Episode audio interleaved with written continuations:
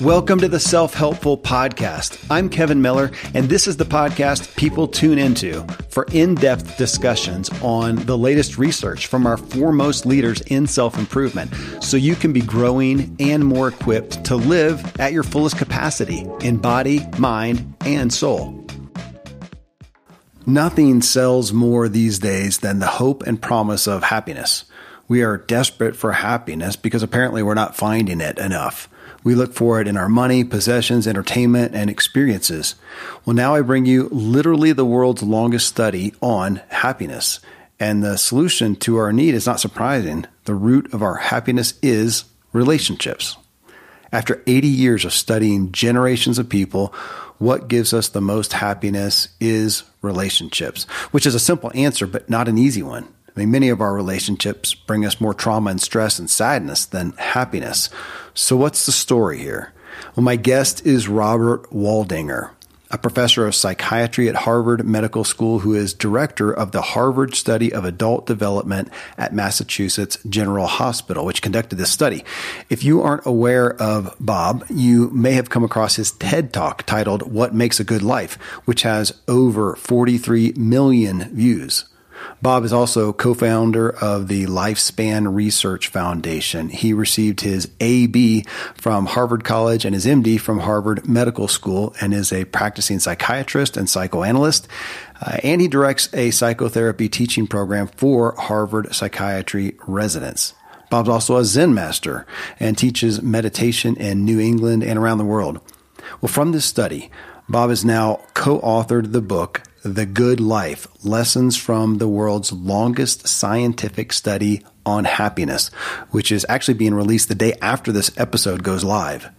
You can find the Good Life book wherever you get your books, but you're now about to hear us discuss the highlights on what provides happiness, the things that were just so profound to me. If you find value from this self helpful podcast, be great if you would leave a review. Let us know what you thought. Best thing you can do is keep these discussions going. You can always connect with me at my website or social media at kevinmiller.co. Next up, I am with Robert Waldinger talking about the little results of the longest study on happiness ever. And you're really going to want to hear the details. I'm a foodie and I enjoy learning about the process that brings great foods and beverages from idea to the table. And then I like tasting them and learning the nuances of what creates the most significant tastes from coffee to cheese to distilled beverages. I did a tequila tasting in Mexico and recently bourbon. Heaven Hill bottled in bond bourbon it really impressed me from the story to the taste. I grew up in Kentucky where horse racing and bourbon are famous, and I got introduced to Heaven Hill bottled in bond bourbon. It's produced by Heaven Hill Distillery, which has been and still remains family owned since 1935. And I'm impressed with the bourbon's ultra rich, smooth taste. And right on the bottle, it states that this bourbon is seven years old, which is actually three times longer than what's required to be certified as bottled in bond. I feel with beverages, the longer the prep, the better the taste. Being a bottled in bond product means it must pass a list of seven requirements that set the standard for this quality bourbon. So look for it at your local store. Heaven Hill reminds you to think wisely and drink wisely.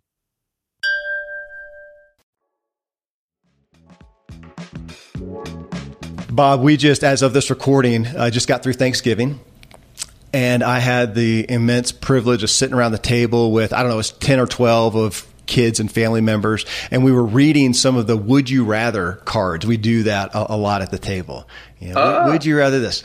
So this one came, this is, you know, a couple days ago. Would you rather be rich and work at something you hate or be poor working at something you love?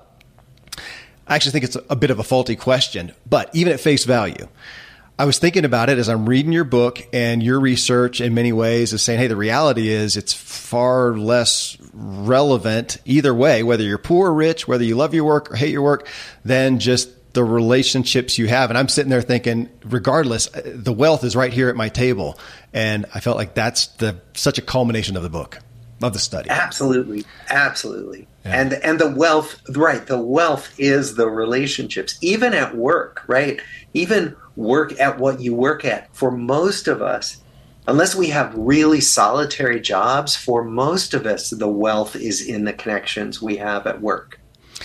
And I know part of the book, I mean, you say that this isn't new news. This isn't something new. This is, if anything, we're going back to the, the ancient times, and yet I mean, you've what, how timely. Well, I, I, think anybody would always say that how timely. But I mean, Pascal said, you know, we uh, he he said a lot about relationships a long time ago, and yet here we are today. But it does feel like, oh my gosh, we're at more of a disconnected place than we ever have been. And you're coming back and going, guys, we're we're we're missing we're missing this simple thing that's been through the span of times, and yet it feels like we are being drawn further from that right?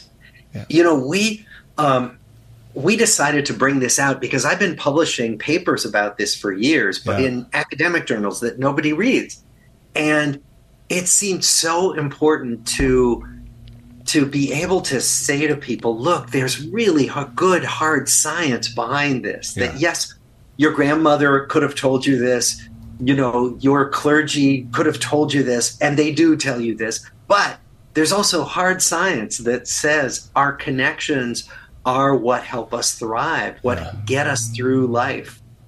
Yeah, it's interesting. I shared that I was going to be talking with you with a couple friends uh, just on a text thread and had one of them, he's written a book. He says, Oh my gosh, I know that guy. I was doing some research on relationships and I found his papers and his studies years ago, then ultimately saw his, saw his TED talk. And of course I said, uh, he's got a book now. He said, no way. So there's one of your pre-orders on Amazon Great. right there.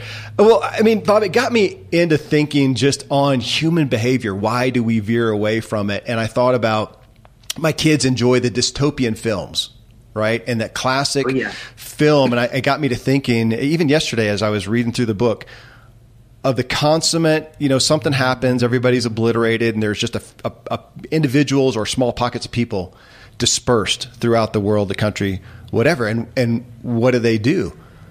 The entire movie is about them trying to find each other. You have the few that hoard things and stay to themselves. You have the few that try to accumulate power, but everybody tries to come together. And so then I'm thinking, okay, they do that and they build right here where we're sitting today, you and I in America. They do that and then they go back to just looking for resources. It looks like that focus on resources. Like, why do we do that? We, we we end up alone. We want to come together. We do that, and then we start to fall apart. Is it just a taking for granted uh, and and losing the initial, like in that f- dystopian film? Man, that was everything coming together. Why do we fall away? Right. Well, you know, we have that in us. We have this this urge to form tribes and to right. be careful about threats out there. And the problem with that is that on the one hand, our tribes can be wonderful and supportive, but we can then look at other people and say, You're different, you're a threat to me, and we can pull back from connecting. Even though most people are trustworthy, most people err on the side of kindness. If we look through history, most people actually uh, feel the need to be generous yeah. and share. And most of what connects us is way more important than what divides us. So we know all this, and yet we have we have that programmed into us the the fear of enemies and the wish to have a safe haven in our own tribe. And I think you know what we see is that there are politicians who have for centuries exploited this in us who can divide us hmm. deliberately even though most of what we have is in common and most of what we care about, other people care about as well. So, all that is to say, unfortunately, some of our biology that tries to keep us safe can also drive us apart from other people. I mean, going through your studies, you've got to have. I know it's impacted your own life. You talked about that. You talk about that in the book. But it is amazing to me how, and I'm, I'm going to say me as well as, as we as a culture, tend to we make a plan for our career. For our education we make a plan for our career. We make a plan for our finances. We make a plan for our legacy yada yada. Yet we would say relationships come first and yet it is just seldom ever the first thing that we make a plan for. Uh, it seems so illogical and yet we we walk that out. Why why is it that we have what we say, what we would tang- uh, uh, consciously say is most important, what your study says it's most important, and yet it's seldom the lowest on the list of our daily priorities? Well, we get a whole lot of messages that other things are more important. You know, we get the message that work is important, that making a lot of money so you can buy a lot of material things is going to make you happy, right? We get we get those messages. But when when our original study participants, so this is an 85 year study, right? right? And and following the same people. And when a lot of them got to their 80s, we asked them to look back on their lives and we asked them, what are you proudest of and what do you regret the most? And these 80 year olds said, I'm proudest of my relationships. I'm proudest of having been a good partner, having raised good kids, having been a good friend, been a good mentor. And one of the strongest regrets was I spent too much time at work and I didn't spend enough time with the people I care about. And so what we see is that all these messages we get from the culture and even from our families about what's most important are about other things. They're not about relationships. And yet, when people look back on their lives, they say, the most important things, the things I'm proudest of, are my relationships. It, it reminded me as you talk about the good life, you can easily have that layout of the big, you know, acreage, big house, the pool, the tennis court, the cars, everybody even together. Maybe it's a big wedding, whatever, and it's the good life. We have wealth, we have abundance, we could do everything. And yet we see so many depictions of that in movies and, and whatnot, especially where then the relationships are highly toxic. And that's that drama. It's almost like the crime dramas that we're drawn to wanting to view. I don't know if that's because it speaks to some of the darkness in our in ourselves. I, I wonder why we're curious for that, why we're drawn to it. Well, we know, you know, relationships are always going to have conflict, yeah. right? Any relationship of of any length and any any depth, people are going to differ in what they want. Um, they're going to differ in their opinions. That's okay. That's not a problem. What's difficult is figuring out ways to work out our differences, and so that we emerge feeling like we're okay with each other, like nobody lost, nobody had to knuckle under. Yeah. Um, and that that's the challenge. And so I think we're fascinated by relationship drama, like, you know, in TV and movies and things, because we have dramas in our own life. We certainly have fallings out, we have family feuds.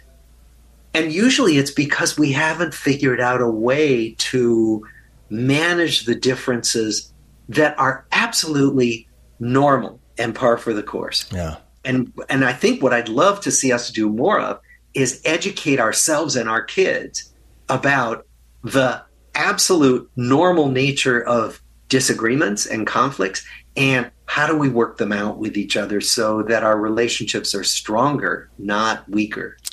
Well, and relational skills, which of course we get in, or you get into in the book, and we'll get on in just just a moment. I, I mean, the thing that I think burdens me with this concept, Bob, is looking and it feels like you guys did the research. You did the TED Talk, 40 plus million people watched that. They're obviously hit a nerve. Now you have the book and, and we're talking before it comes out. I'm sure it'll sell like wildfire and I hope it does. And I want to help it do that as well. And yet, just as you talked about the regrets of the 80s, um, I did a show on regret recently with Daniel Pink, who I think gives an endorsement to your to your book. Yeah, yeah, yeah, yeah, yeah. On the power of regret, and talked about his studies on that. Talked about Bronnie Ware, the Australian hospice nurse, who did a book on deathbed, you know, regrets. And so we have this regrets. It's often from an older person. And it's a long game, as you talk about. It, it brought to mind uh, Neal Maxwell's quote, never give up what you want most for what you want today.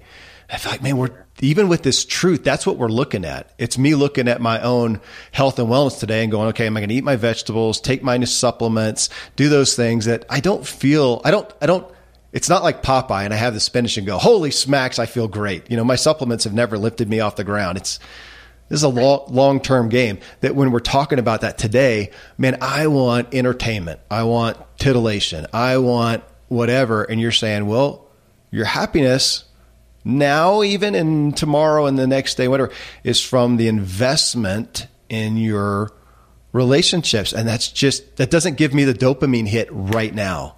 And that feels heavy. Yeah. You know, I love that quote that never give up what you want long term for what you want today. And yeah. if you think about that in relationships, it's really so relevant that you know today i want to win. Today i want my idea to be the one that that rules the day right? With my friend or with my family member with my child right? I want to be obeyed. I want to be you know uh, but what do i want long term well i want a child who is healthy and respects differences and respects people. I want, you know, a friendship that goes on and is strong. I don't want to win and make my friend feel defeated. So it's that long term perspective that I think is so needed in relationships, right? And even in our, think about our political life. Long term, what do we want? We want to live together in some kind of peace, and we want to live together so that everybody is okay you know that because that is going to make us all more okay. If we could think about that rather than winning today that would be enormous in terms of our relationship health. Well and i'm taking ownership of it you know as i sit here bob I mean, so often um, i have a big family. Um, i'm pretty darn introverted. And i sit there and man i'll find myself struggling and going okay do I give up what I want right now, which may be just some me time, which is great. Some, I mean, that's that's I'm I'm happy with that to a point. Uh, that's great self care and boundaries and all that. But so often feel like, gosh, right now I I really want X. I want to do this, and yet am I going to do that, or am I going to play the long game and invest over here in my family, in my relationships, in my friendships. Um, that's been even a harder one because with a big family, to take the time and go over here and go, man, I don't, I know it'd be good to meet with the guys, but I just, man, I got stuff to do. And yet knowing that it's hearing stuff like this, reading your book, going, no, but if I don't invest a year from now, I'm going to be in trouble. And again, it's that well, I guess we start with awareness and then get with the. I mean, what do you what do you call it? A longer term view is a. Uh, we could easily say a maturity, a wisdom, a. How would you define that? Well, and it's a it's a sense of what will I need um, over time. And I think what you're saying is you're going to need those friends. So as much as you love your kids and you got to be there for them, they're going to grow up and and and launch. And of course, you want them yeah. to get launched. And you're going to need your own life, your own social circle.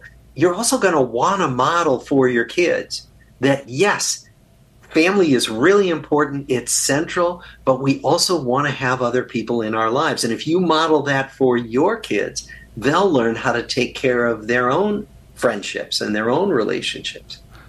Well, talk about the specific relationships then, Bob, because you do, as you talk about the book, and you have, uh, it was 700 participants, some initially at least. Thankfully, the days of building a business website, then having this massive endeavor to integrate an online store are gone. Today, Shopify has fixed all that.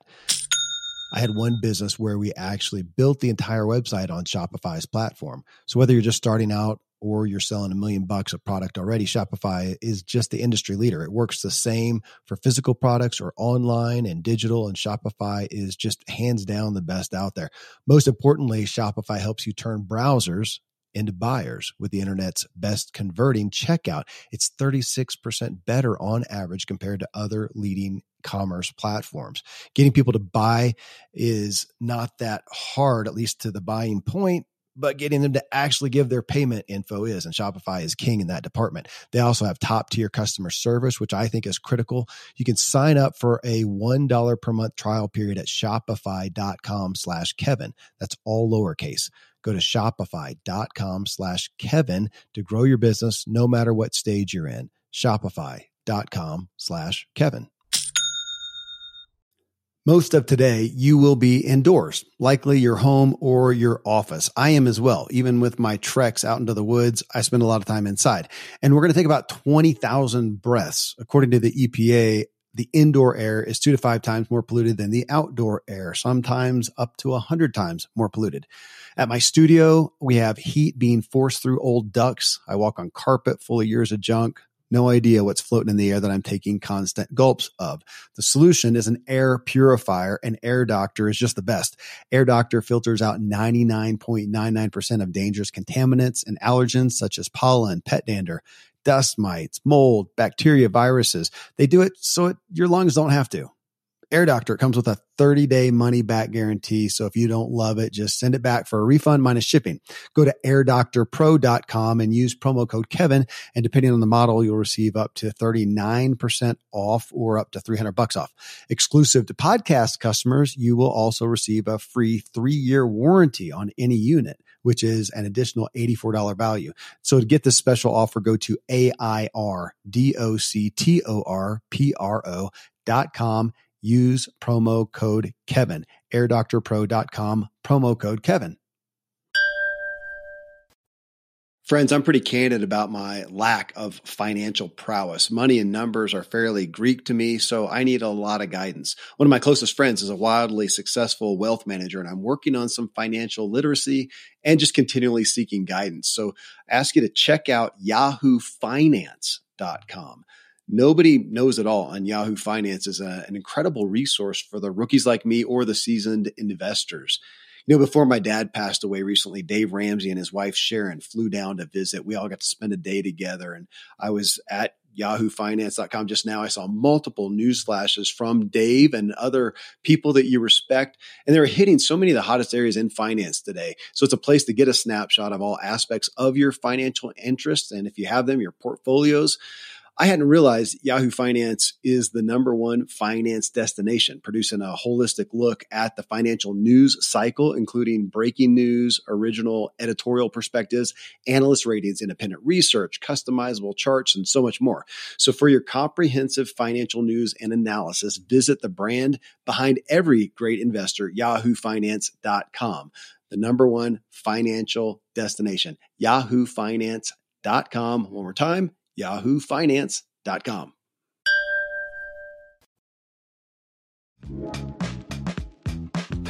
The original one, 724, and then we added 1315. Okay. So we got more than 2,000.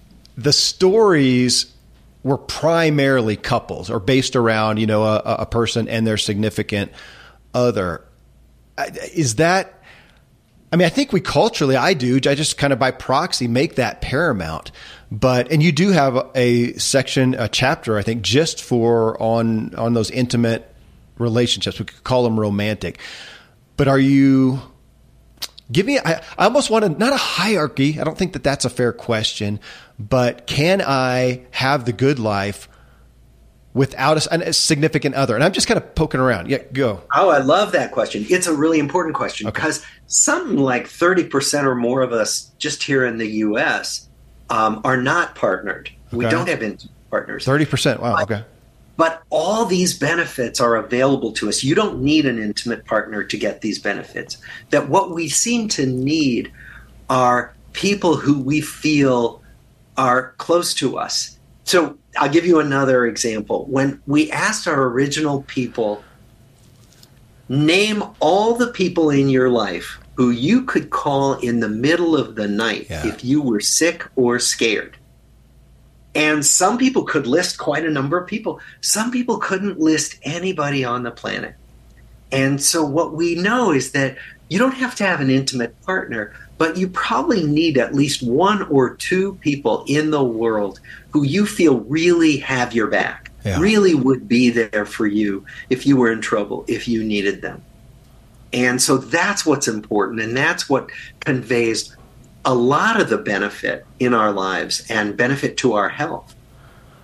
In the book, I know you do a lot of not uh, kind of paralleling different people, different genders, different sexes, different age, different socioeconomic, different uh, countries, you know, even of origin, and saying, yeah, but this the relational aspects still pretty much align as far as what they need.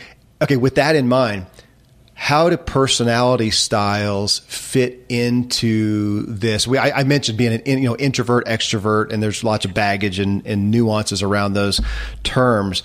But in saying, gosh, for most people to have the good life, to find this fulfillment from relationships, there needs to be an int- uh, one, two more intimate relationships, like you said, somebody you could call on at night who would have your back to keep those at that point? Is it daily interaction? Do I need to make sure we have weekly interaction? If it's somebody who's across, you talked about that. Well, even your co-author, Mark, you guys, you know, you don't live together. You don't see each other face to face. Right. Um, but I guess I'm asking an aspect of frequency, and then from that frequency, because you could say quantity, um, and then you know there's an aspect of quality for you to have those relationships that are going to provide this fulfillment? Yeah. Well, I think we all need different frequencies. So, as you said, you're more of an introvert, uh-huh. which is hard to believe because you're such a lively, great interviewer. But I believe you. But I, I know what you're saying, and okay. you know, and I think we're all we're all on a spectrum. Mm-hmm. There are some people who are introverts who are pretty shy, yeah. and there's some people who are extroverts. You know, real party animals and most of us are somewhere in the in between. Yeah. And it's perfectly normal to be shy. That's not a problem.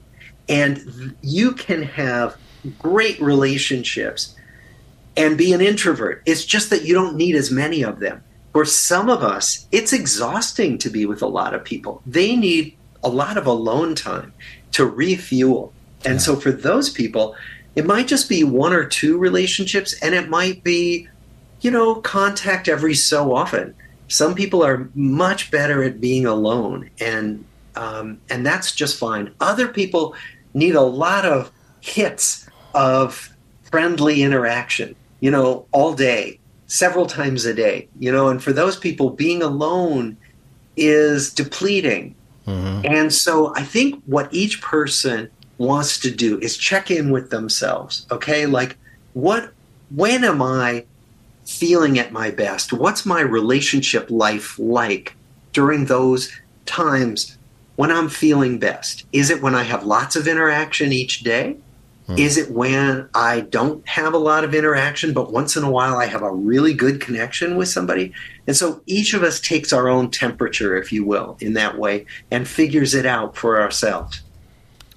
Okay, take the, let's go to quality then. The quality of the relationship. If I look again, just to use the easy analogy of uh, you know nutritional health, and if somebody says, you know what, man, I'm I'm kind of good on you know shoe leather and some great nuts, and I'm I'm I think I'm I think I'm good, and I would go, well, I, I think you're probably you, I think you could probably be better if you put some vegetables in there and you know maybe some vitamins and some some better things in there. So the same thing over here that relationally because you tell a story.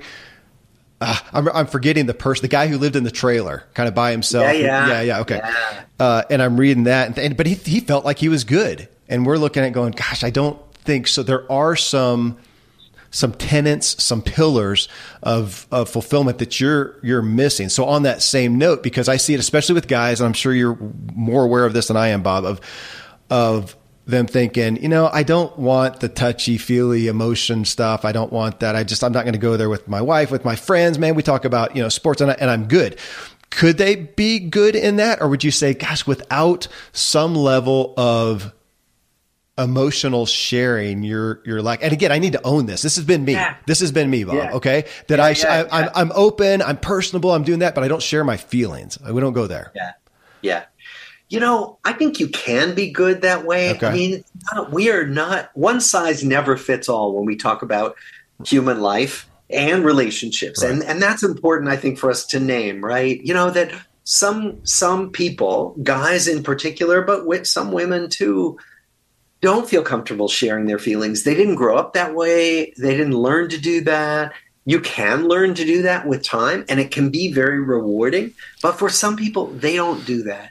But for them, just being next to somebody, you know, playing basketball with somebody, um, yeah. whatever it might be, that's okay for them. So I think, again, we have to check in with ourselves about that The hard part is when there's a mismatch. So, mm-hmm. you know, if I'm not good at sharing my feelings, but my partner feels close if i share my feelings then then there's a mismatch and then maybe we can find ways to meet in the middle where my partner expects a little less but i give a little more yeah. right so we find ways to do this but but there's there's no particular form of being in relationship with people that's the right way okay in that respect i did want to pull out maybe I should have done this earlier, a couple aspects of the study that I really appreciated. And one was that it was, and I think we don't realize, and I'm in this industry, it, but don't realize how most studies are on the negative side. And as you said, what makes people sick and what was so profound, or one of the things that was profound about this study is the point of it was what makes people thrive. And I just hadn't really thought about that. And as I saw, sat there, I thought, yeah, I, I, live in this personal development. This is my vocation. And I didn't really yeah. think about that. Yeah. How many studies are there on what makes us thrive? And uh, not on what, what makes people sick. That was one piece. And then the other and I wanted to say this because I mentioned the regrets aspect, Daniel Pink's book, The Power of Regret, and Bronnie Ware, The Deathbed Regrets. But another significant piece or profound aspect of this book, as you say, is it was not all on, and maybe even not primarily on, retrospective uh, aspects with people. It was prospective, meaning this wasn't just regrets that they had in arrears. This was right now as you checked in with them, what every couple years at least every couple years yeah. you know how happy are you uh, how much do you enjoy work how's your relationship how are your kids you know all that stuff we asked about over and over again and that really makes a difference because you get to plot somebody's life yeah. on all these different dimensions because you've asked them the questions over and over again one of the things that stood out too was how what a gift and you speak to it in the book, but what a gift to have those every couple year check ins for a lifetime. And I thought, be interesting to look at the stats of that group of people, which you had for people if you don't know. And I, I, I may, maybe I'll say this in the intro, but could you say in a, in a sense half of them were more on the affluent side and half of them were not? Is that too yes, simplistic? Well, about about one third were Harvard College undergrads, yeah. meaning they at least had the resources to go to college, even though quite a number of them were on scholarship. Mm-hmm. But yes, more much more privileged just to be able to go to college in 1940, right? Um, and then, so about a third of them were that, and then about two thirds of them were very poor, under resourced, uh, from very troubled families. So we had privileged and quite underprivileged. Okay, so if we take those people, initially 700, then it then it grew, and look at them, my curiosity was how the benefit to that group or the new the, the differences in that group culturally from another group that was not checked in every two years. Yeah. Tell, tell me about that because I'm yeah go. Yeah, well, it's hard because we don't know. Like we, you're right. We Surmise, could do that. Yeah, like we we could do that study, but what we did do we asked everybody um, after they'd been in the study for many years, we asked them, How has being part of the study influenced your life?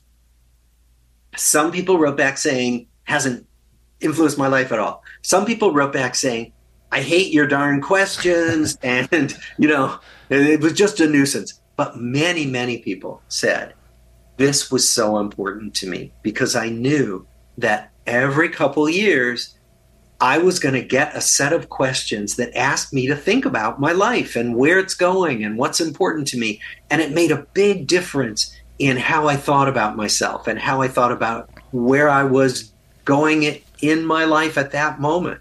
And so, what we know is that by studying these people, we changed many of them. And of course, you're not supposed to do that in the purest experimental research, right. but you can't do that in this kind of research. It's impossible. Uh, it just made me think about the even even compiling a group of people like my friends and family say, hey, let's all hire you know a therapist or somebody to go through. i I'd love to see the questions you know that you guys did. Is that available anywhere? Yeah, I could send you. We have a whole. I could send you a great big PDF of all the questionnaires. It wouldn't be everything we did, yeah. but it would give you all the questions from the questionnaires. I, I would I would love it and really have the thought of even with my own family to say, hey guys, let's once a year at New Year's, whatever, let's go through these questions together, whether it's together, whether we get somebody to kind of facilitate that. Because Bob, I'm, I'm thinking about uh, some of the data that I have read and, and personal experience on wearable devices. So here I've got my my Garmin that tracks yep, my yep. my everything. Oh, you got yours. There you go.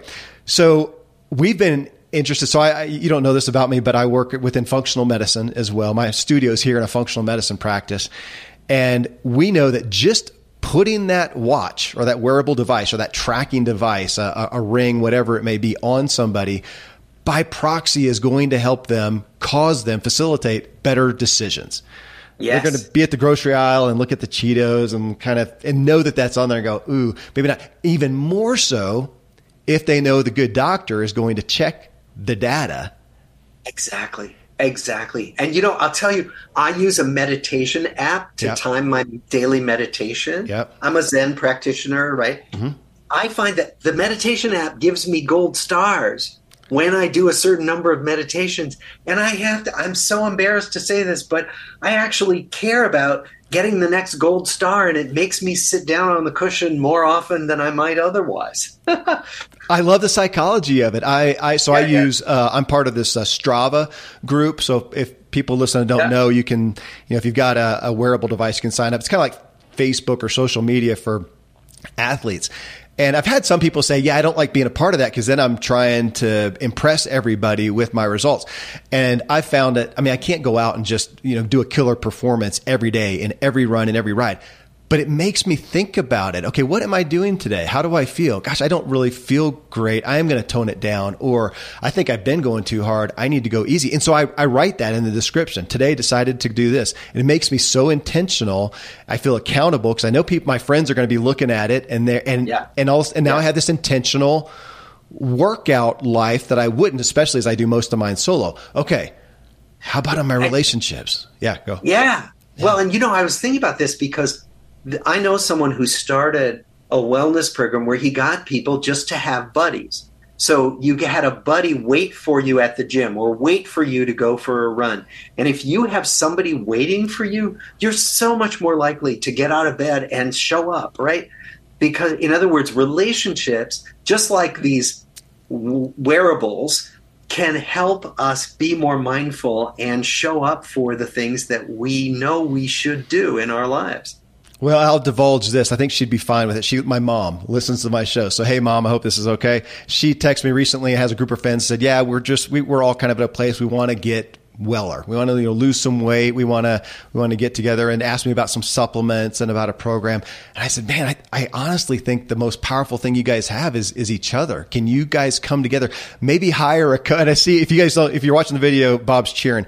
Uh, could you come together and hire a coach together, but just stay together and, and do that because I just don't see more power. And I'd say on the other side, more deficit than a supportive or non supportive social group. It seems to me to almost eclipse anything we would endeavor to do individually.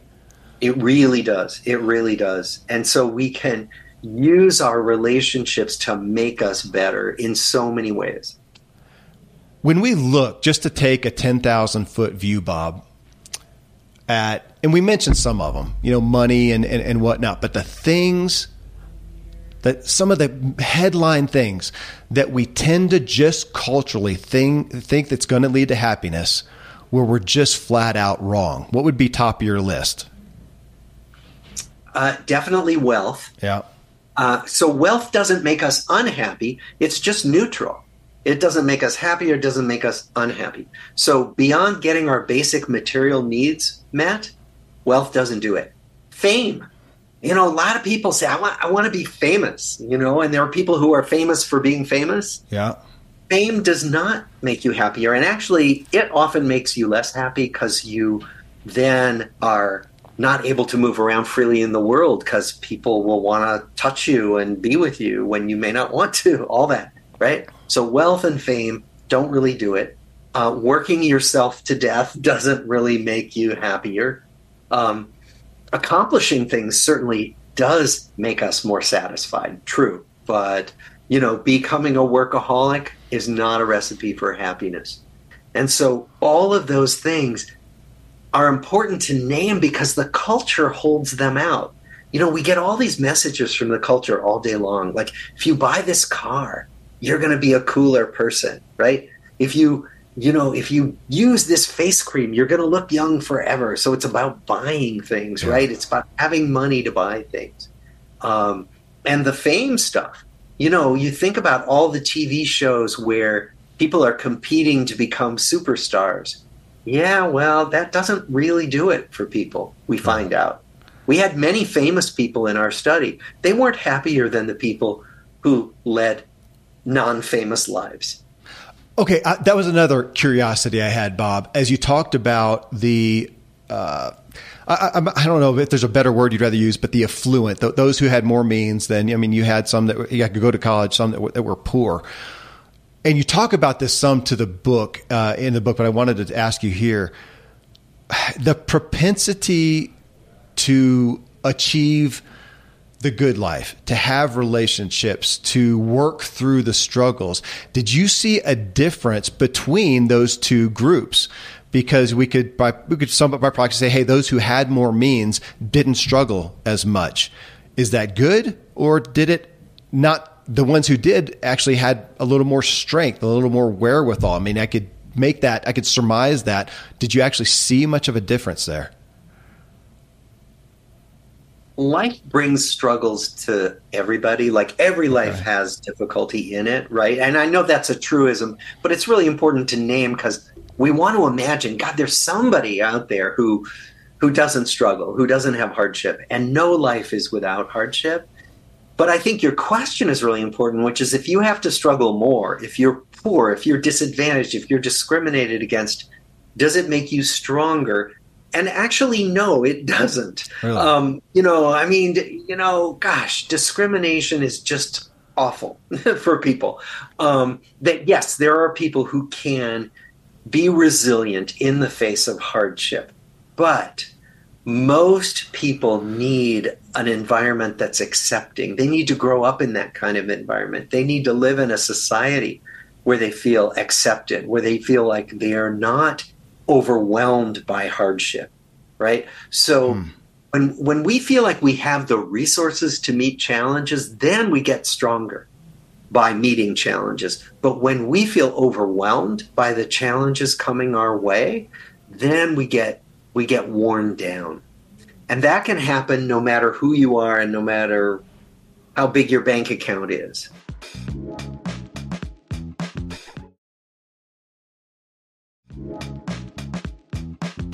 It's interesting because it's tempting for me, even in my position, even as I look at the books uh, behind me of people I've had on the show that uh, I wouldn't say the majority just had it easy. They had, you know, they had some significant challenges and you can, I can almost get to the thought of thinking, gosh, it seems like there's a lot of success stories from really hard, uh, backgrounds, but you're kind of saying now what we really saw is it kind of weighs you know, if you if you have means there's pros and cons if you don't there's pros and cons and at the end of the day it kind of evens out well it does what what we do find there's a good study that that took a lot of different surveys of thousands, tens of thousands of people, and basically saying, does your happiness go up as you make more money? Hmm. And what they found was that yes, it does when you are below the level where your needs are met. So in the United States a few years ago it was like $75,000 a year. I saw that. So interesting. Yeah. Yeah. Yes right? Sure. So if if you're below that, yes, as you make more money, your happiness goes up. But once you get above seventy five thousand, as you make more and more and more money, your happiness doesn't budge much at all. Yeah. And so it's really important to know that that that you know that making more money is not going to be the key to having a, a happier, a better life. Yeah. That's that was a significant one uh, I'll never, I'll always remember when I thought, man, making six figures. If I can get to that point, I'll be, I'll be good or 10 grand a month or whatever it was. And, uh, and yeah. then doing that and realizing, no, I think I'm worrying more about it now. Uh, because yeah, you, you yeah. invest it, you buy more stuff, you do whatever, you got more responsibilities. Doesn't seem to provide any peace. So to see you guys put it in numbers at that 75 ish is dramatic when we look at and think, what the heck are we doing? Right. What are we? Right. You're looking at health was interesting. I, I mean, I know this. I know the value of relationships to health, and yet, is that generally what I talk about most? I find myself talking about the food you eat or right. don't eat, the you know again supplements or, or, or whatever, sleep, um, looking at exercise. I mean, I'm looking at those things. And when do I put and say, you know what? Because that's what your book showcased to a fair degree. You, you, you tell or get into that a little bit of saying, gosh, regardless, more so than what you eat, how you exercise, literal health. I mean, we're talking actual biomarkers here are, right. well, I don't know. Is it fair to say are helped more by relationship than those other things? Uh, play with that. Well, it's hard to say more, okay. right? It's hard to compare. And I do want to call out that what the work you're doing, emphasizing nutrition and sleep and exercise, those are really important. And our study shows that too. Yeah. It matters a lot if you take care of your body, right? Huge. But, you know, what we find is that relationships actually predict that you're going to be healthier longer in your life. You're less likely to get the diseases of aging if you have good relationships. Your brain declines more slowly as you get older if you have good relationships. And so, what we've been doing the last 10 years is figuring out so, how does this work? And other studies are trying to figure this out too. Why? How could relationships get into your body and make it less likely that you would get arthritis? Like, how could that happen? Right? Yeah. So, what we think it is, is about stress and stress regulation. That good relationships are stress regulators. So I'll, I'll give you an example. Um, so right now, I'm happy talking to you. We're having a really nice conversation, right? But in a in an hour or so, something really upsetting could happen to me, and I'd be upset and I'd be ruminating about it. My body would go into fight or flight mode, right? Right. So my heart rate would go up. I might start to sweat. Stress hormones would start to circulate at higher levels and little hits of inflammation, right? So then if I come home and I have somebody at home like my wife, or if I could call somebody and talk about what was upsetting, I can literally feel my body calm down. And that's what we're meant to do. So after something stressful happens, we're meant to go into flight or flight mode to meet the stressor, but then come back to equilibrium. And what we think happens is that good relationships help us return to that equilibrium that keeps our bodies on an even keel. So, what happens if you don't have anybody you can talk to about this? Well, what we think happens if you're lonely, if if you are chronically upset, is that your body maintains these higher levels of stress hormones, this higher level of inflammation, uh-huh. and that that that breaks down the body. This kind of low level chronic fight or flight mode breaks down multiple body systems. And that over time is what breaks down our health. That's our best working hypothesis for what's going on here. Let me ask the quantity versus quality question again regarding stress. The book we we bring it up a lot. Why zebras don't get ulcers.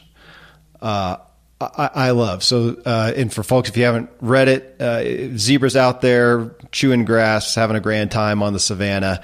Uh, nice pulse rate, everything's good, and then all of a sudden, here comes the lion or the you know, the hyenas or whatever going after, and it just boom, flight or fight or flight. Uh, you know, uh, they they're going to fly.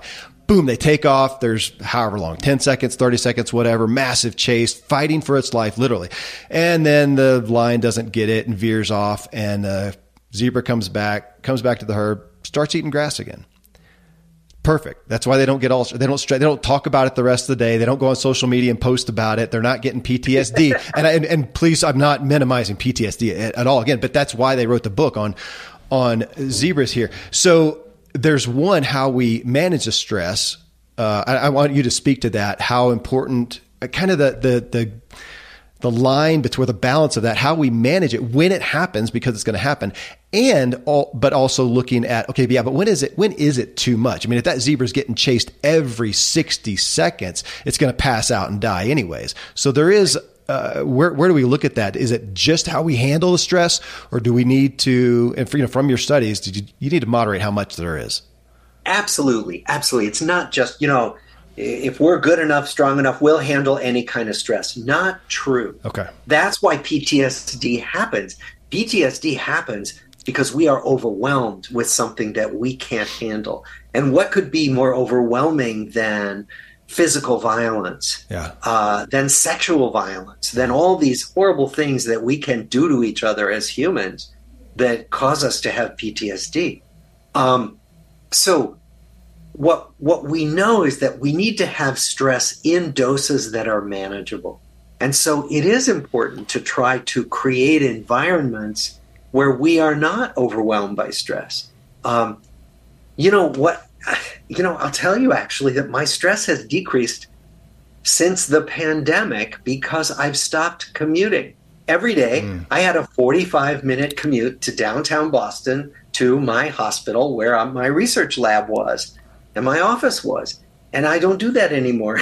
and um, I'll tell you, it makes a difference. And, and that's a minor stressor, right? Being in rush hour traffic. But still, if, you know, those kinds of stressors can be worked on in our lives so that we do what's less stressful and we, we try to eliminate the stressors that we can, knowing that we'll never fully eliminate stress from our lives. That's just not possible with your in the studies when stress does happen though those people who had a gooder life uh, who who had who achieved that that place that we're looking for did you find that they were was that yeah what was the aspect in them that allowed them to recover maybe quicker than others well again i'll give you a, um, some information from our study many of our men came of age during World War II. Right. And so they went off to serve in the war. And when they came back, we asked them questions like, what, what got you through it? Some of these people saw combat, saw people killed, saw their friends killed, and were under terrible stress. And we asked, what got you through it? And everybody to a person said, it was my relationships. It was the letters I got from the people back home who I knew were thinking of me and loved me. It was my buddies, my fellow soldiers. It was my commanding officer. Um, so there were all these, what they all talked about was connections. And what, what we know is that our connections with other people get us through these hard times that are always heading our way. You know, many of our people grew up during the Great Depression. Yeah. Um, all of us just lived through a pandemic we couldn't have seen coming.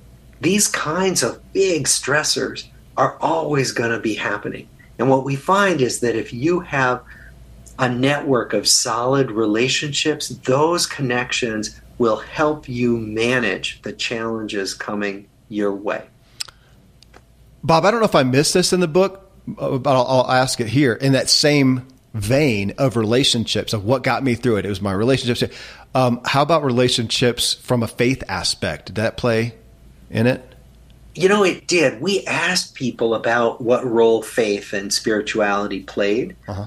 And some people didn't see a role for it in their lives at all. And they were just as happy as the people who were involved in spiritual practices and religious practices.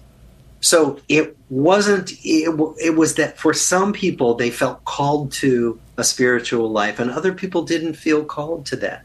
What we did find is that the people who turned to religion or spirituality to help them manage difficult times, those people found great solace in religion and spirituality. So the people who sought it out really found it beneficial.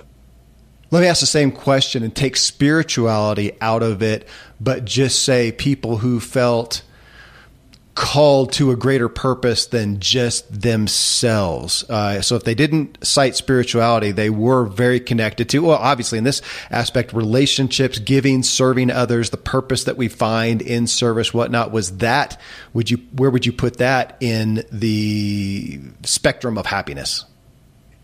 We found that almost everybody who was really fulfilled in their life was invested in things beyond themselves. Okay and so that what we call generativity they really began as they got into their adult lives to care more about other people care more about causes. So it might be raising kids. It might be mentoring younger people at work. It might be working hard for a cause you really believe in. But that that concern for something beyond me was almost essential may probably was essential to people feeling like they'd had a good life. Yeah. I'm interested as we look at when I ask you those things where we get it wrong uh, in looking for health and happiness, and you know, said money and fame and, and whatnot. When you looked at the people who did have the strongest relationships, the strongest ties, did you find that that generally related to health in the other areas of their lives that those people generally did end up making more money as well or making good financial decisions and, and good decisions you know via work and whatnot. Did it translate correlate? It does correlate but what we find and lots of other other studies find is that if you have if you have good relationship skills if you're good with people and you value relationships you do better in your work life. Hmm. You know, people with what we call emotional intelligence, people skills, do way better than the smartest people. You know, IQ isn't as good a predictor of your success at work as is emotional intelligence. Mm-hmm. A profound, it's more than profound. I feel like it's almost, um, I don't have a word for it actually, where you, just the aspect of we don't achieve happiness. That's right out of the book. We don't achieve happiness. I'd have everybody who's driving to work right now or working out just stop for a second and, and, think about what that means. We don't achieve happiness. And I don't know if this is how you wrote it or if I paraphrased it, Bob, but I said we either have it or not now in meaning or purpose that we attribute to our current life. So here we all are, no matter what's going on I mean, that's just human nature. We look at it and go, I'm happy or not right now because of X, these environmental factors, these circumstantial factors. And if I want to be happy or be happy at all, I need to change those. And it's not that you're not, dis- it's not that you're discounting, again, challenge, stress, trauma, whatever, but you're saying you don't achieve, just that term is almost, I think for a lot of people, that would be flat out offensive and you can't, you can't even hold that. Yeah. Well, you know, think about it. Like right now, um, I'm happy talking to you, but I won't be happy all day long, at least not at the same level. And there are times when I'll be unhappy. So happiness comes and goes. But that sense of the basic okayness of life, that's something we can build. And th- with that sense of purpose, you know, I, I'm also happy because I'm talking to you about something I care about deeply. Yeah. And I really want to get this out to the world. So that makes me feel like, okay, this is worthwhile for me. And so on both counts, I'm happy. I'm happy both because I'm enjoying my talk with you, but I'm also happy because this means something to me. But happiness is not something we achieve and then we're done, right? We don't get to a happy place and then that's it. We're set that's just not how happiness works. It, it waxes and wanes, it comes and goes. We'll play with that word. I could have done this at the top of the show, maybe to do some justice. Uh, also, on you give a definition for the happiness that you're talking about. I'm going to ask you to do that because I've I've somewhat uh, gotten a little sour on the term to some degree because we see it everywhere. Happy, happy, happy, happy. And I'm thinking, man, yeah, happiness is, is fleeting. It's all come back and go, well, maybe I think we're talking about joy. I want, I want consistent joy or maybe it's, you know, fulfillment and peace, happy moments, but, but you take it and, um, and I think I've got it in my notes and I just can't find it. So I'm going to ask you, you define the two different types of happiness, I believe. Yeah, there are kind of two basic flavors of happiness yeah. that the research finds. Yeah. One is called hedonic, well-being and right. it comes from hedonism it's like right. am i having fun right now am i at a great party am i you know that's that's am i happy right now and hedonic happiness comes and goes all day long then there's what's called eudaimonic well-being eudaimonic, yeah. which is really is life meaningful and the best example i can give is the example of reading to your child before your child goes to sleep so you're sitting in your child's bed and you're reading to her and you're reading the book Goodnight Moon and you've read it eight times right. and she's saying, read it again, please read it one more time. And you're exhausted and you've had a really hard day. Is it, are you hedonically happy? No. Is it fun? No. Is it the most meaningful thing you can imagine doing in that moment? right. Yes. Right. And that's the difference between you know, hedonic well being and this kind of longer term okayness. Yes, this is what I want to be doing, even when it's not fun in the moment. Which again, we're back to the long game and uh, you know what we want overall, as opposed we want right now.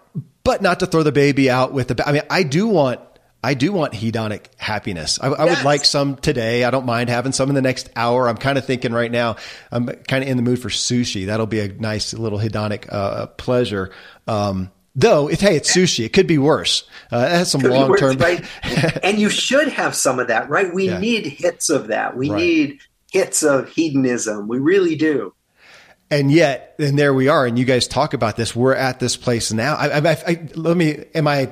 Am I correct in in saying this as the non-researcher though that it feels like we are in a time of speaking of the word hits where we are we are giving up that longer term joy for a hit of something that will give us that dopamine right now. And of course, we can speak. And I, I, get tired of picking on social media, but man, it just is. We have this device in our pockets that we can just be, we never have to be bored again. We never need to, well, actually invest. You talk about that. You talk about the interest or how the interesting aspect of our language that we spend time, we pay, you know, we, we pay attention, we pay, and when do we invest? And right now, man, I can just spend, spend, spend, spend, spend uh, forever there's always something new to look at. There's always something uh, for that dopamine hit, and um, yeah, it feels dangerous. Yeah,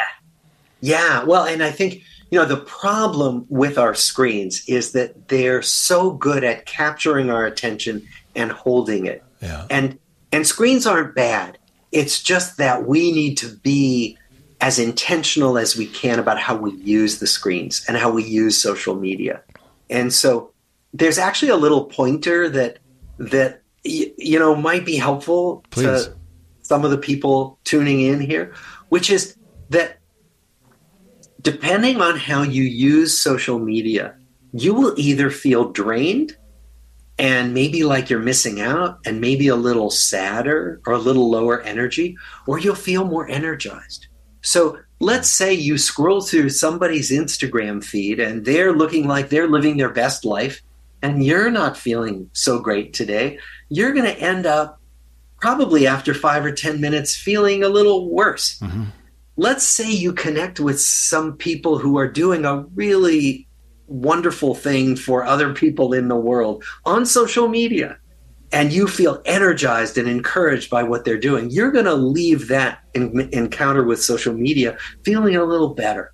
So, what I would say is check in with yourself hmm. after you've used social media for 10 minutes, your favorite platform, does it make me feel better? Does it make me feel more upbeat? Or does it make me feel more drained, more down? And if you find things online that make you feel more energized, stay with those. If you find things online that make you feel worse, more afraid, more closed off to the world, stay away from those be more intentional about how you use your screens. I, I had a time where I had Instagram uh, on my phone, and I, I, ultimately took all social media off years ago, but had it on there. And yeah, I would end up with woodworking stuff. That's something that I do, and it'd be yeah. woodwork. Man, that was oh, see, that, that was energizing. And yet, then yeah. you could go over here, and you know, sometimes even my kids would show like a a, a montage of, of fails. They call them, you know, people wrecking on their bikes, whatever, and I'm watching, going, oh, my anxiety's up. This is I don't. It's int- it's intriguing. It's horrifically fascinating to some degree, but I don't feel good. And so that barometer you're talking about seems um, powerful, very powerful. Yeah, yeah. Because the the screens aren't going away. Yeah, and so that's why we have to really figure out okay, how are we going to use them? You talked about IQ a moment ago, and then you talked about the, in essence, elevating EQ um, uh, above that, at least in this frame of reference, emotional quotient. Now, in your book, you used the term social fitness. Again, man, physical fitness, that's the world. I was a pro athlete. I, I know that arena. I'm, I'm uh, in the wool fan of, of that but social fitness over here. Because ultimately, at the end of the day, I mean, it didn't get me much far. I didn't get that far in the book. And I'm thinking, it feels like the, I mean, if I want the good life, if I want my life to give me peace and fulfillment, not down the road, but right now, today, and tomorrow, and next week, there's nothing more important than my social fitness and where I really came into it just you know thinking uh, off the cuff or, or, or just naturally was I need to audit myself. How how am I socially? Because I've got to see a friends and family, and they all know.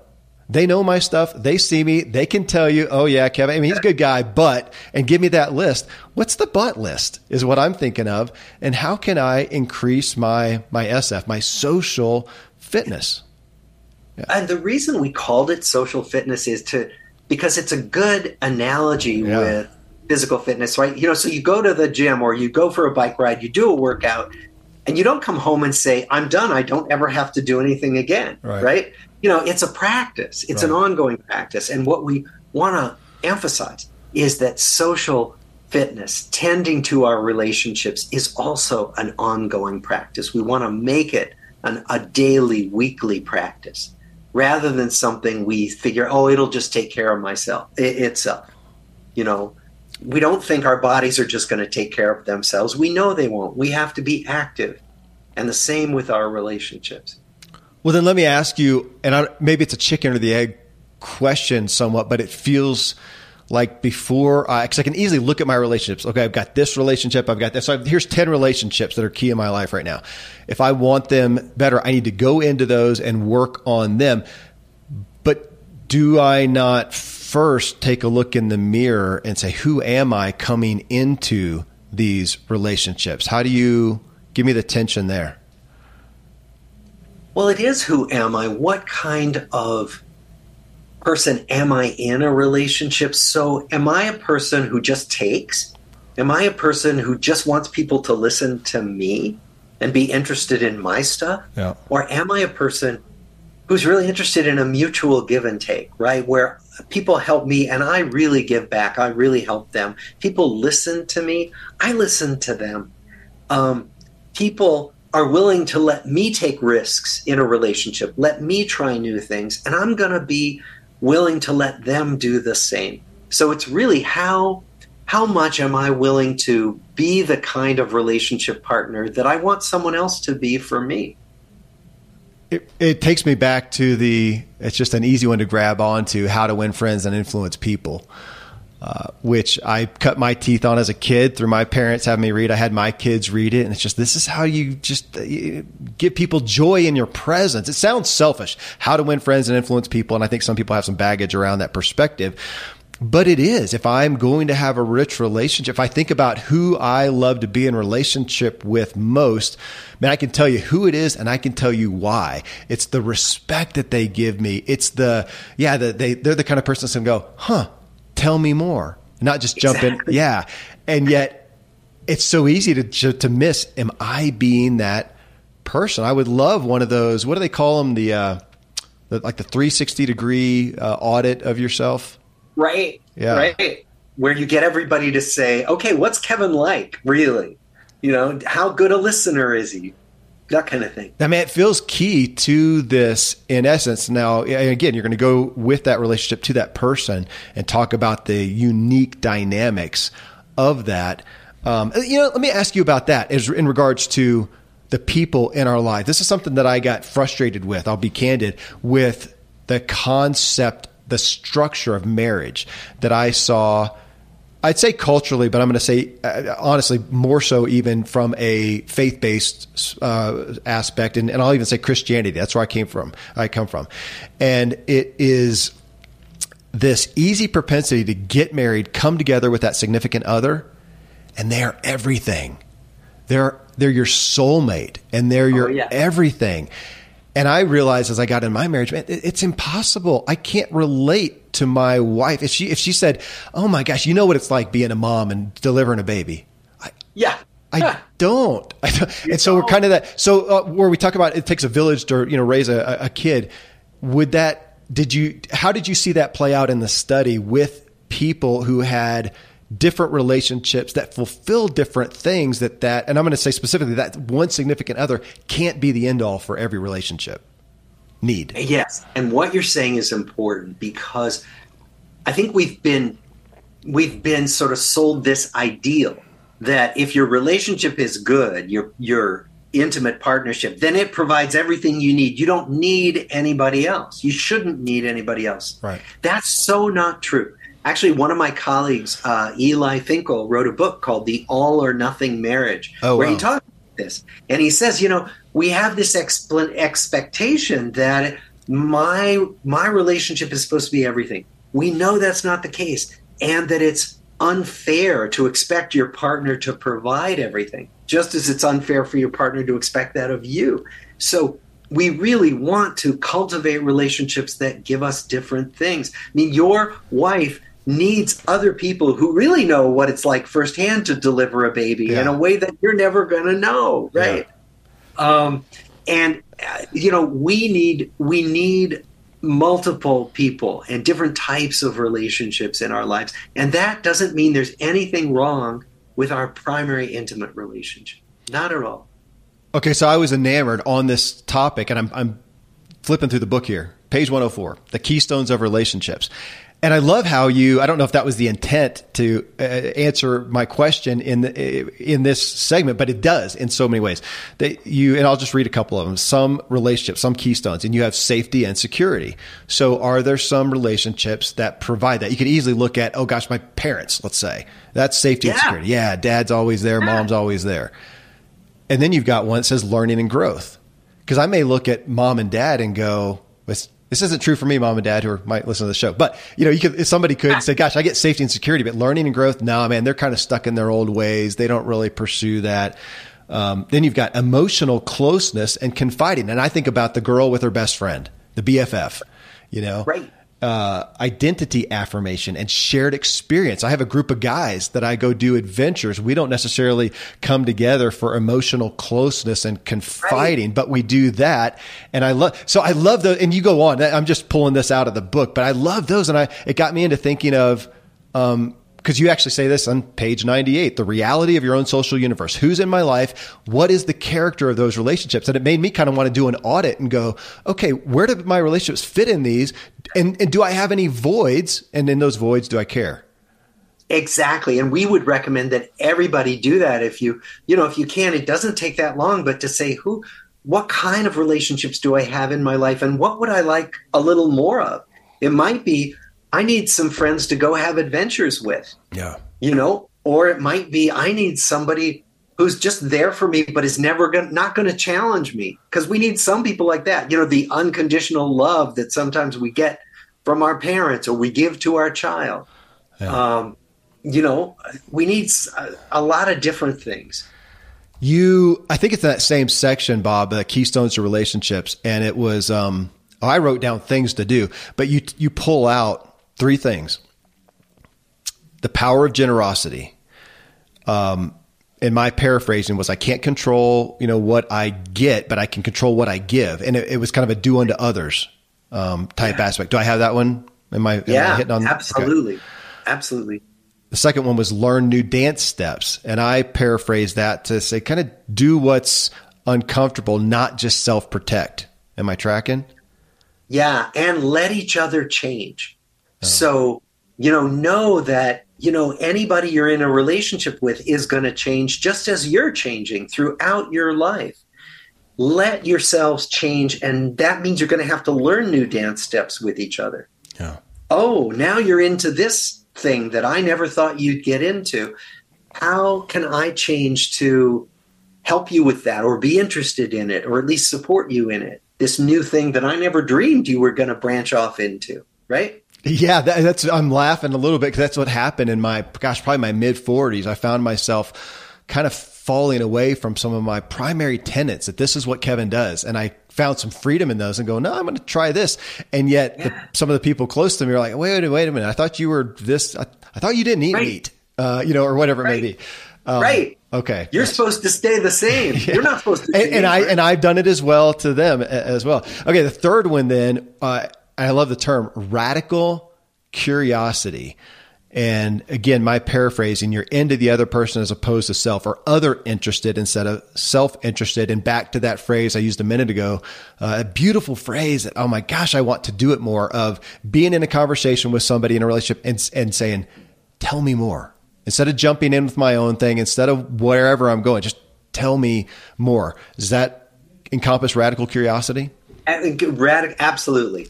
Say, know, tell me more. Say more about that. Or oh, uh, can you can you tell me what you mean by that? Anything like that, where you're genuinely curious. Yeah. Um, and people will be so happy to tell. Usually, to tell you more, to respond to your curiosity.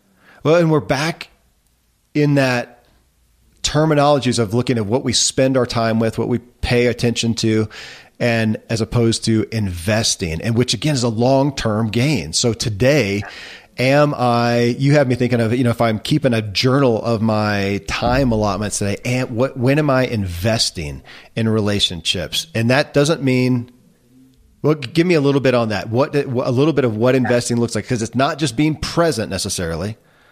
Well, right, but it starts with being present, and there is something okay. I, I want to name, which was taught to me by one of my Zen teachers. Okay. He he has a phrase which I love. He said, "Attention is the most basic form of love," hmm. and what he means by that is that our attention is probably the most precious thing we have to give each other. Our undivided attention and and that's more scarce now if you think about screens as the ultimate distractors i'm sometimes i'm accidentally looking at my phone and listening to my yeah. wife talk to me and that's a recipe for unhappiness yeah. Um, yeah. you know and so i think so the first thing is like really stopping what i'm doing turning making eye contact and giving somebody my full attention as a starting place for relationship health. Uh, Bob, every I've got a book coming out this next summer, and yeah, yeah, uh, I'll, uh, I'll, I'll I'll see if it I'll see if it jives with you. Um, yeah. Every week, my literary agents send me the New York Times bestseller list that they would like me to be on. Uh, that I hope to see sure. your book. I'll expect to see your book on it as well. And it's in the you know the, our, our categories self or uh, what do they call it? Um, advice, how to, miscellaneous. I think is that's where Atomic Habits is, and some of the big ones there. Generally, historically, the five love languages are on there. Gary Chapman's book. I, I, don't know how many millions. It's amazing that that book has, has continues to be on there. And I want to bring it up because as you talk about attention, I want to pull it out because the five, I just pulled them up words of affirmation, acts of service, receiving gifts, quality time, and physical touch.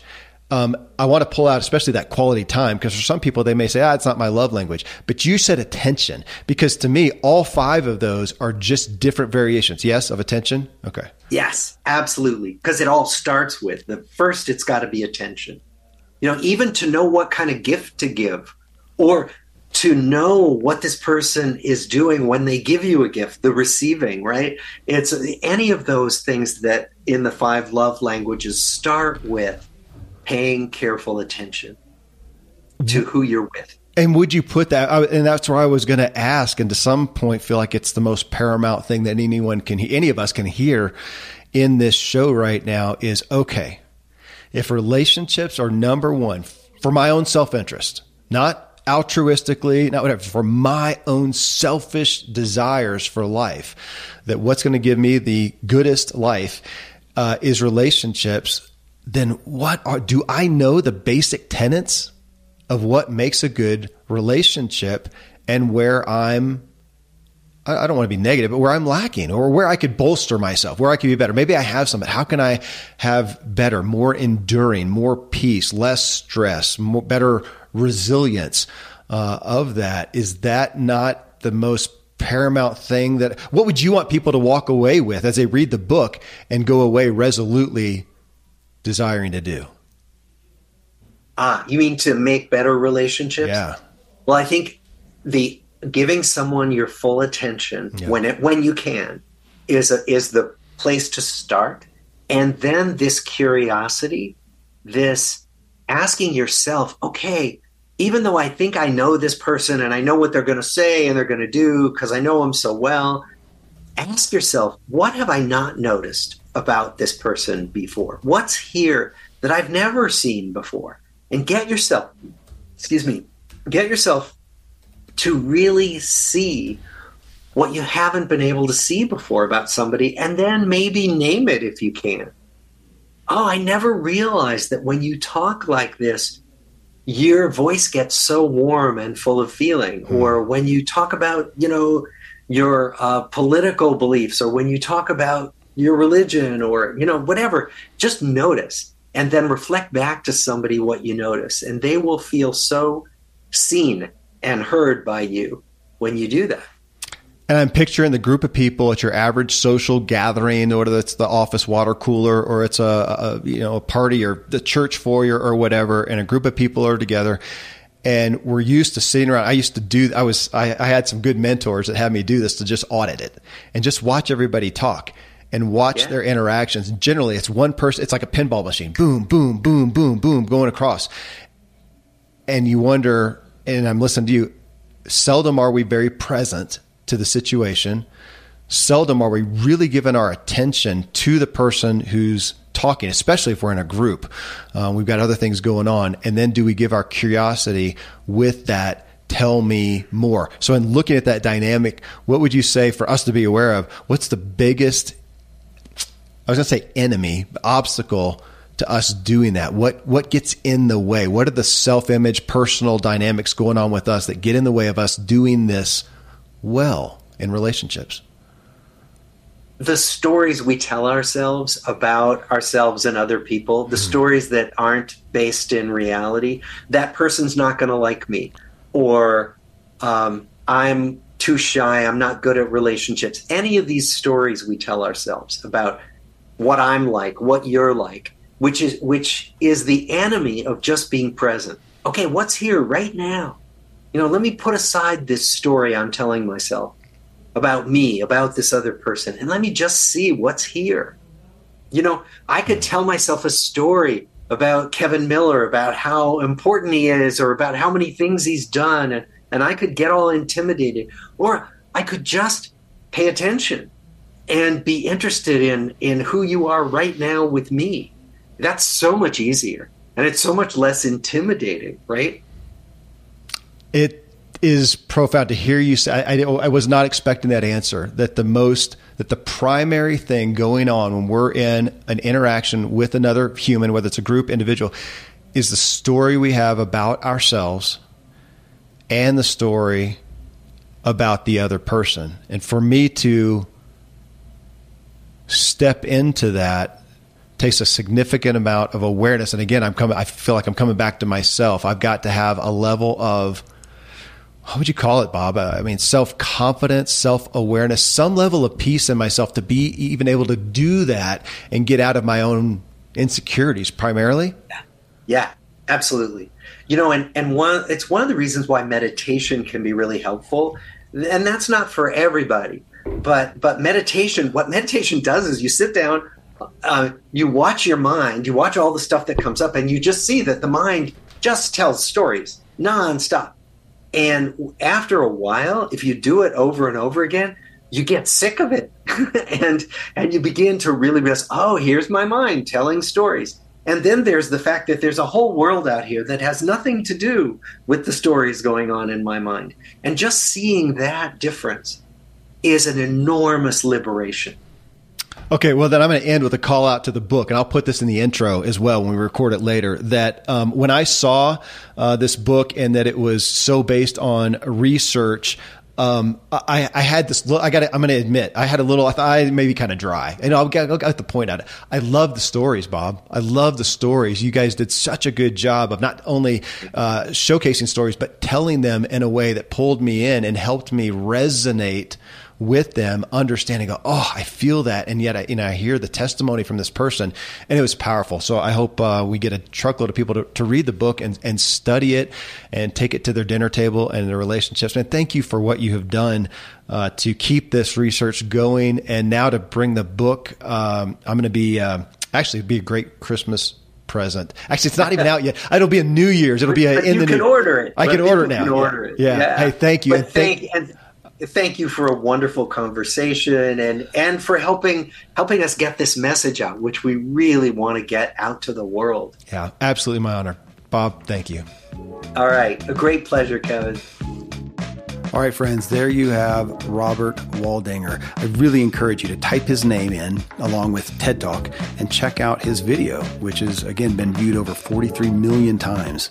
His book, The Good Life Lessons from the World's Longest Scientific Study on Happiness, is being released the day after this episode goes live. Uh, you can find it wherever you get your books. You can also connect with Bob at robertwaldinger.com. Thank you as always for choosing to tune into this self helpful podcast. I hope you got value. I'd love if you left a review, but most of all, I hope you take what you heard here and talk with those you care about. Talk about the concepts, grapple with it, ponder them. I sincerely hope I've helped you help yourself so that you can help others.